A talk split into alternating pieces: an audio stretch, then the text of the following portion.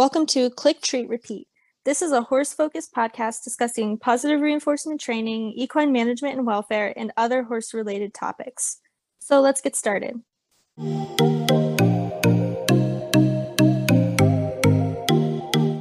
right, so today we have Kara here from Musgrave Equestrian, and she's going to be talking a little bit about Intrinzen because we recently released that series and we heard from kind of a good number of Intrinzen people that there were some more topics that they wanted covered and kind of to have a further conversation about it. So we're happy to kind of continue that conversation because we don't want to misrepresent or, you know, overlook any important information about any topic. So yeah, Kara, do you want to tell us a little bit about yourself and just kind of um, your experience with Intrinzen maybe?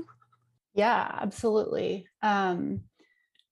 I just want to start off by saying that this is my experience with Intrinzens. I don't want to, um, you know, put words in anyone's mouth or anything like that. Um, but I am very involved in the community, and um, I'm actually right now part of a an Intrinzen certification course that's happening. It's kind of its first round, so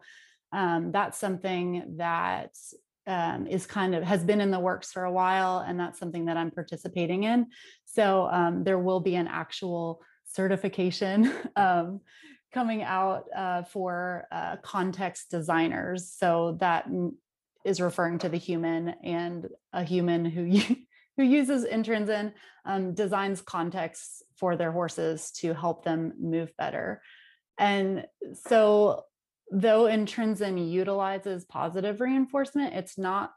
actually like a training method like you would think of like Parelli or natural horsemanship or even positive reinforcement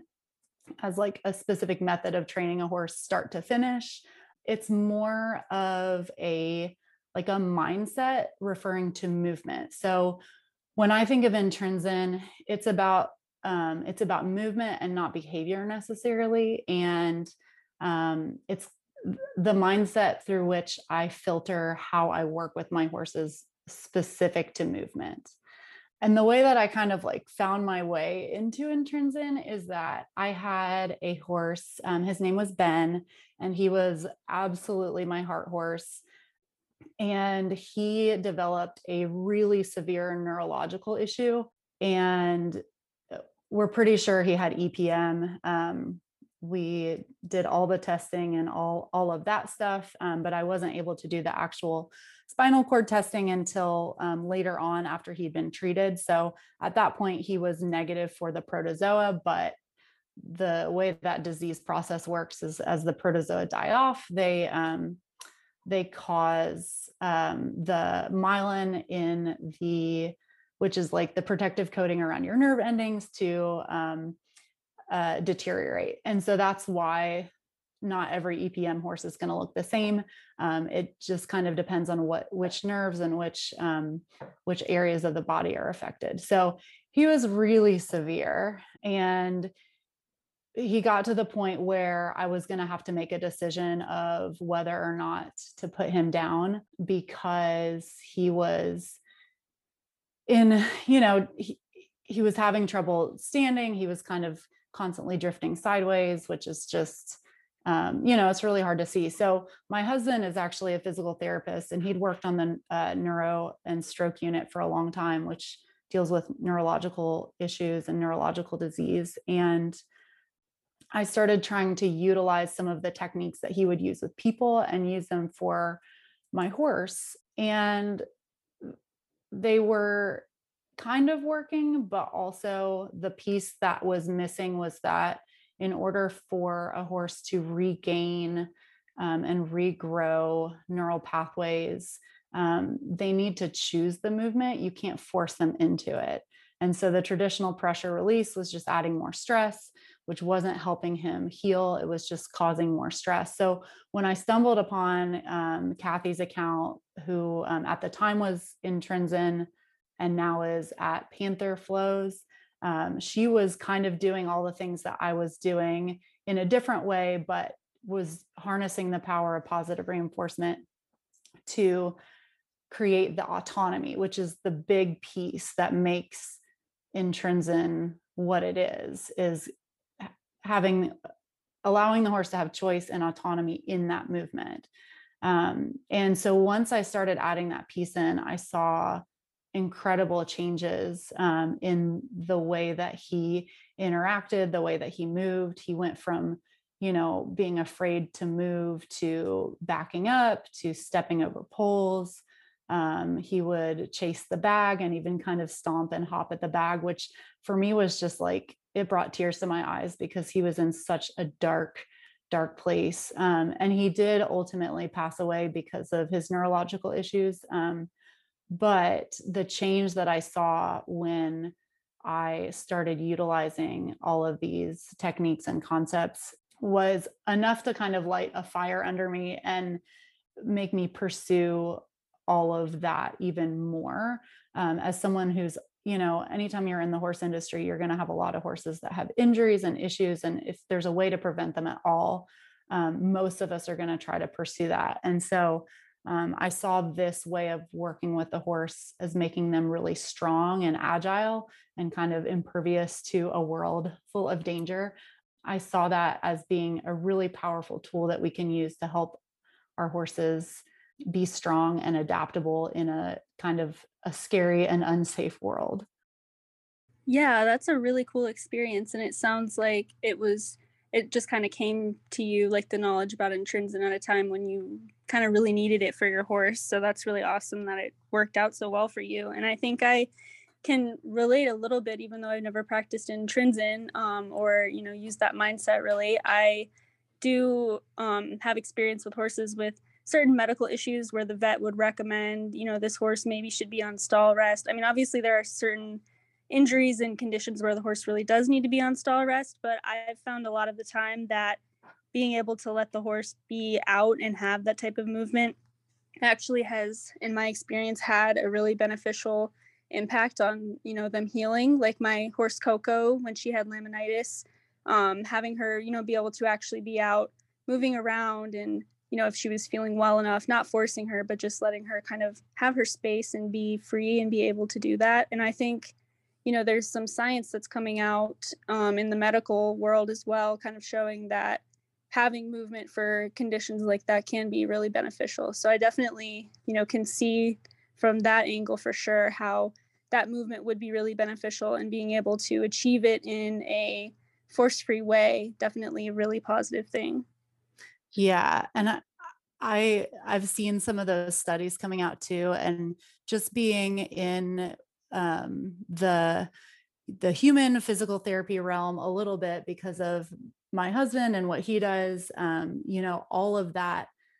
stuff is coming out a lot faster with humans obviously than horses because um, there's a lot more research and money towards you know humans and movement. Um, and you know there are some differences but for the most part mammals are more or less very similar when it comes to like muscles or muscles joints or joints um, and it's really encouraging to see a lot of that work um, come out. And you know i think really that again the the piece that i was missing initially was the autonomy and that's what makes it so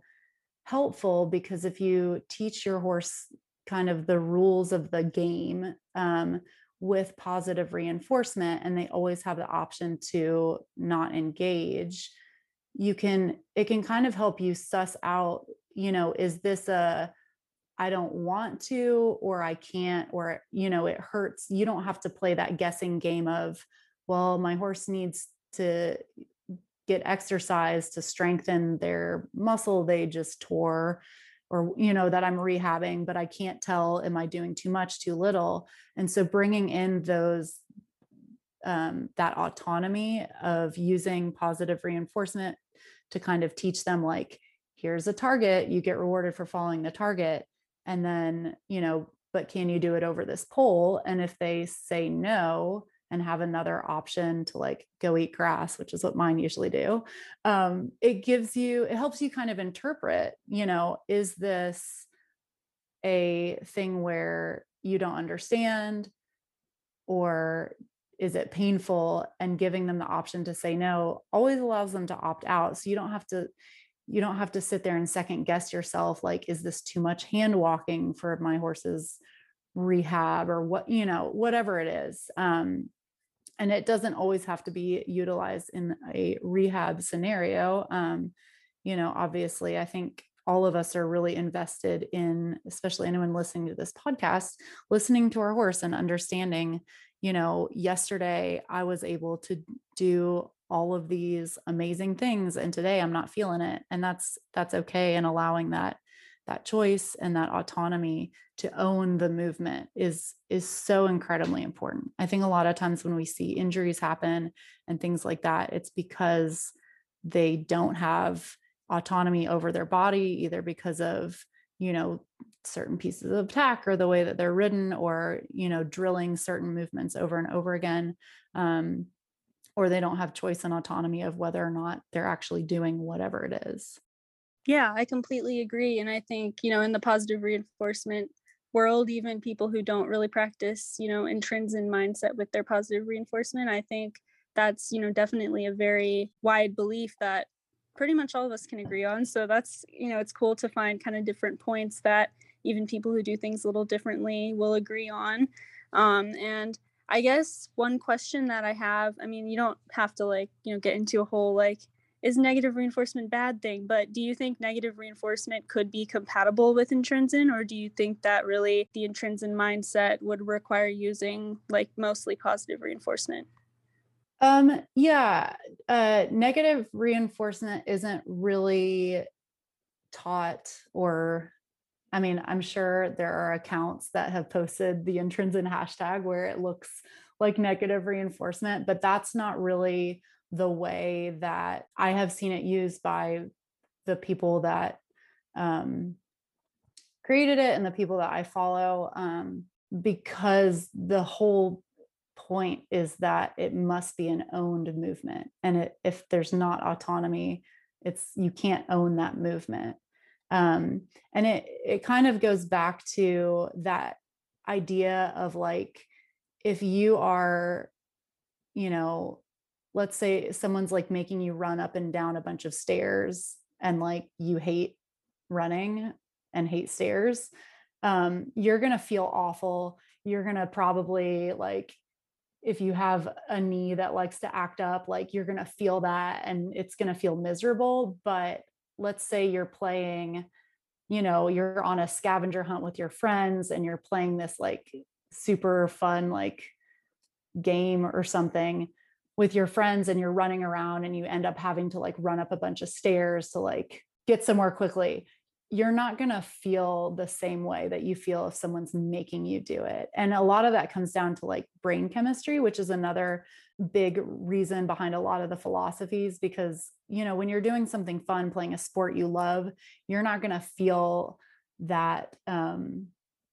you're not going to feel it as much if someone like, you know, kicks you in the shins when you're playing soccer versus like if, you know, someone just like kicks you in the shins to be mean um, because of those like neurochemicals in your brain, all the like dopamine and all that good stuff. And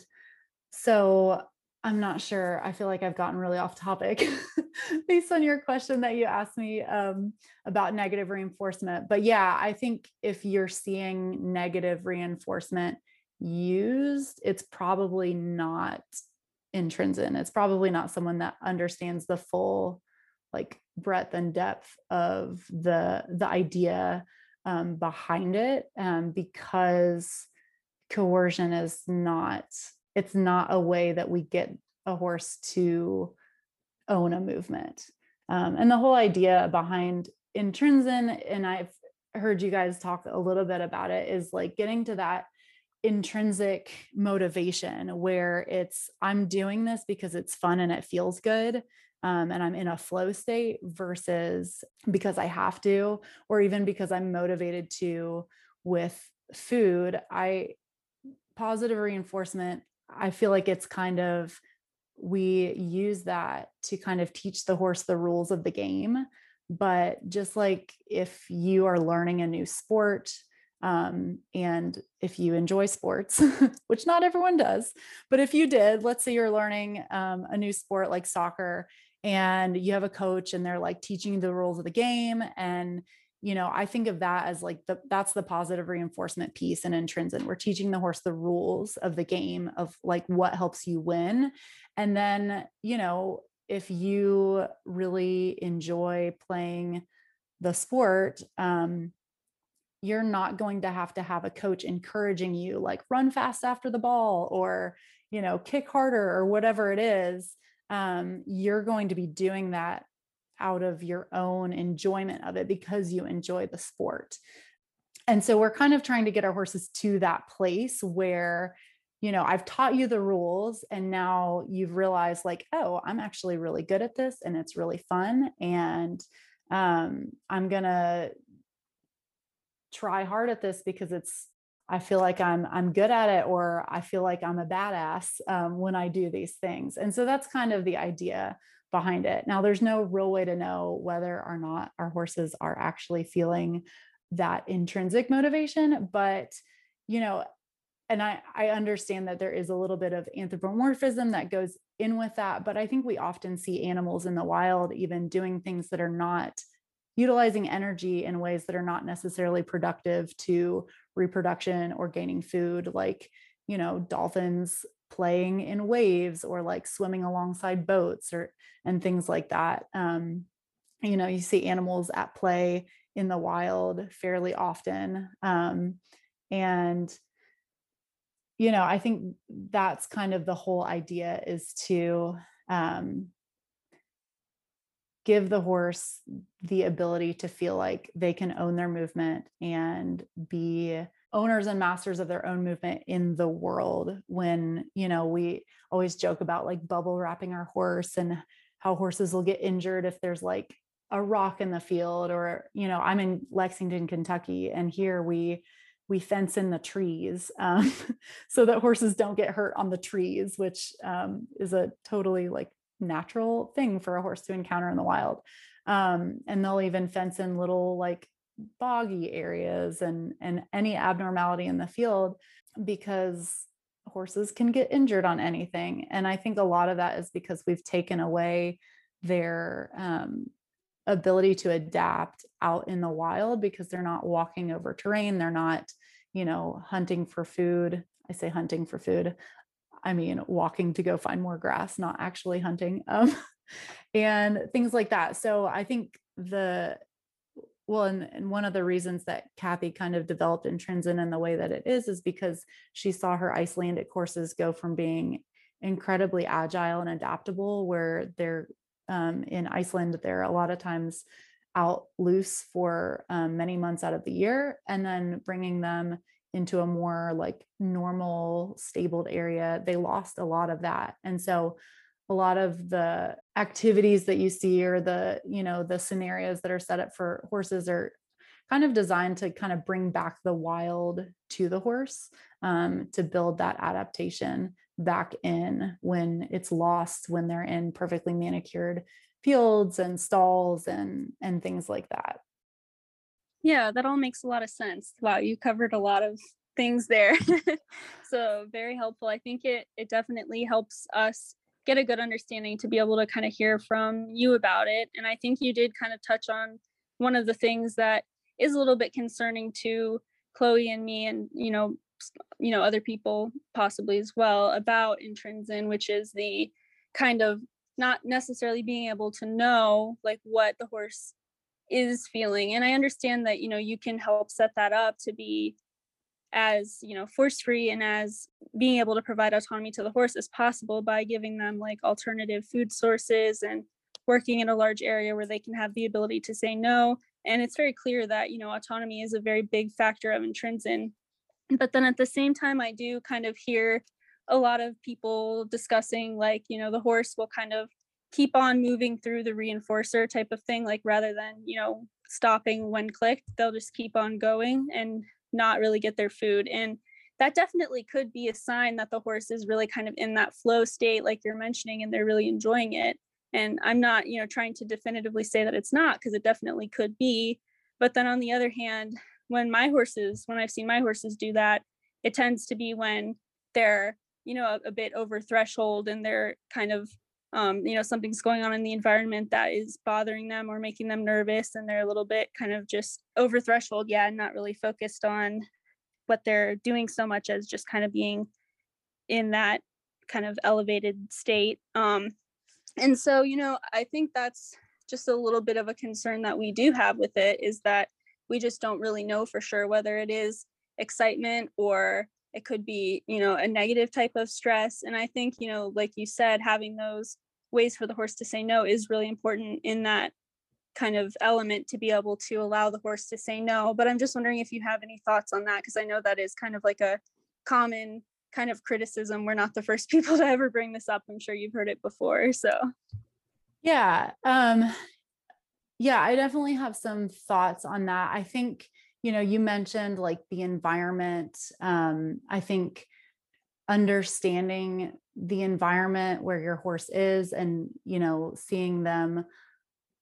you know if you click and they just do not stop to get the treat um i think anyone that is being observant um you know we're not going to know for sure but if like where I work with my horses, there's a huge busy road. And if I'm working with one of them and I click and they gallop off um, as a dump truck is coming by, like that's a really good clue to me that, like, oh, they got startled by that dump truck. They're not cantering off because they're feeling intrinsically motivated to gleefully canter to the other end of the field. Um, but I think for me, it's are they continuing to do the thing that I've presented them um, versus are they just moving away? Um, and, you know, I think the other part of it is a lot of focus of um, positive reinforcement specific to behavior is that staying under threshold is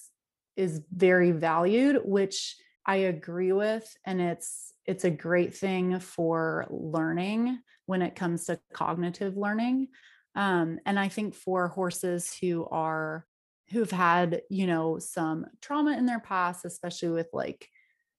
well with anything you know i think that that is probably going to be your number one um, priority but I also, you know, for me, movement and building robust um, and agile bodies is a little bit more of a priority for me than keeping stress at a low baseline. Um, and I'm going to operate differently depending on what horse I'm working with. So my horse Finnick, I got from a year, uh, I've had him as a yearling. Um, and he, as far as I know, has experienced very little trauma in his life. Um,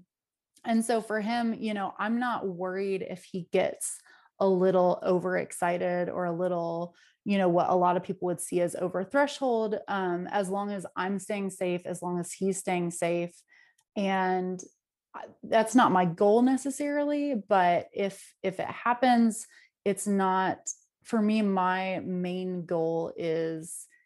helping him be adaptable in his body um, and i think with a lot of that it builds a lot of confidence um, cognitively as well. Now my other horse wells i'm a lot different in the way that I work with him um, because I don't really know his background. And he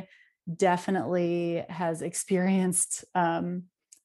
I mean, who knows? He came off the track um, as a failed pony horse. And um, so I work with him a lot differently. I'm a lot more aware of his facial expressions, his respiration when I'm working with him um, than I am with a horse like Finnick. Um, and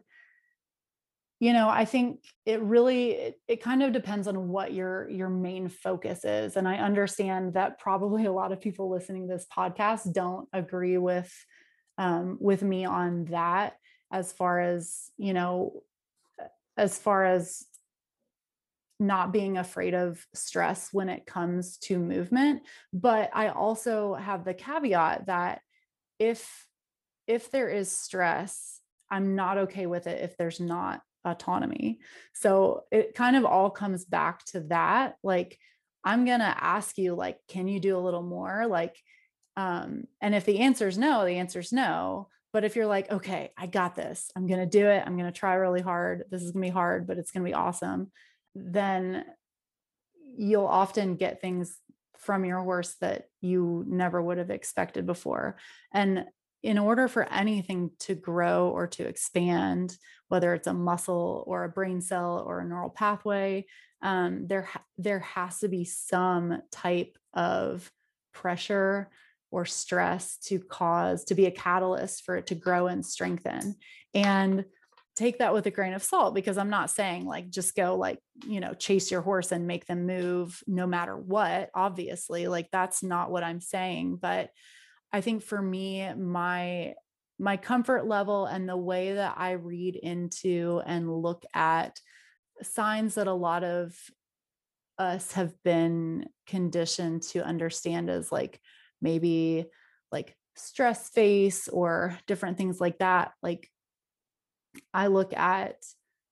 human athletes and when they're doing the thing they love the most in the world, are they showing signs of calm and relax in their face, um, which are the same types of things we use to interpret whether or not a horse is feeling calm and relaxed. Um, and, you know, I would say no, like the faces I make when I'm riding are awful. I look like I'm miserable and, you know, often my jaw's clenched. Um, my lips are puckered. Um, I'll even have kind of like squinty eyes sometimes because I'm concentrating really hard, but I'm doing what I love um, and I'm not being forced to do it. So I think the work that has been done in like noticing calming signals and noticing pain face and and all of those things i think it's incredible and i think it's so important for the horse world and i think so many of those things have been ignored for far too long but i have a lot more comfort not worrying about those as much if if only if the horse can say no and only if um, i'm doing something that has been trained with positive reinforcement where every step of the way the horse has had the option to either just stand there and eat grass or walk away or both. I I often work with my horse. Um, he's out on 30 acres. Both my horses are with a big herd, and they kind of come up through a little narrow like alleyway type area, and it kind of looks like a dry lot at this point um, in the summer. But I will work with them in that area with the gate open, and the moment that they're done, they'll often just wander off and then we're done and i know he doesn't want to do anymore um, and that's totally fine and you know that's one way that i assure that autonomy is happening. Um, and there's lots of different ways. Obviously you can be in an area where they can go off and eat grass or you know you present a thing for them to chase or stomp on or touch or whatever it is and they don't. And you just sit there and wait and then they don't and you decide, oh, they don't want to do this right now. And then you walk away or, you know, give them a handful of grass and turn them out or whatever it is. Yeah, I think a lot of it is just figuring out how to use those um, those signals and those things that might make us a little uncomfortable um, and really understanding the context of the situation because i again like i think way more people would benefit from really understanding those signs that our horse can show us that mean like pain and stress. I think, you know, the pendulum swinging in that direction more is is going to be better and i think all of that work is incredible and wonderful and i do pay attention to those things um, but it's going to be more when i'm doing something like trailer loading or um, working on cooperative care or things that are not based in movement where the horse has the option to say no. So hopefully that makes sense.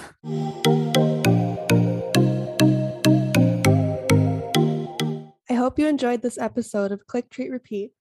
Feel free to check us out on Instagram at Click Treat Repeat Pod. You can find Jen at Genuine Equine and myself at bonafide.bt. We upload new episodes every Monday and hope to see you then. Happy training!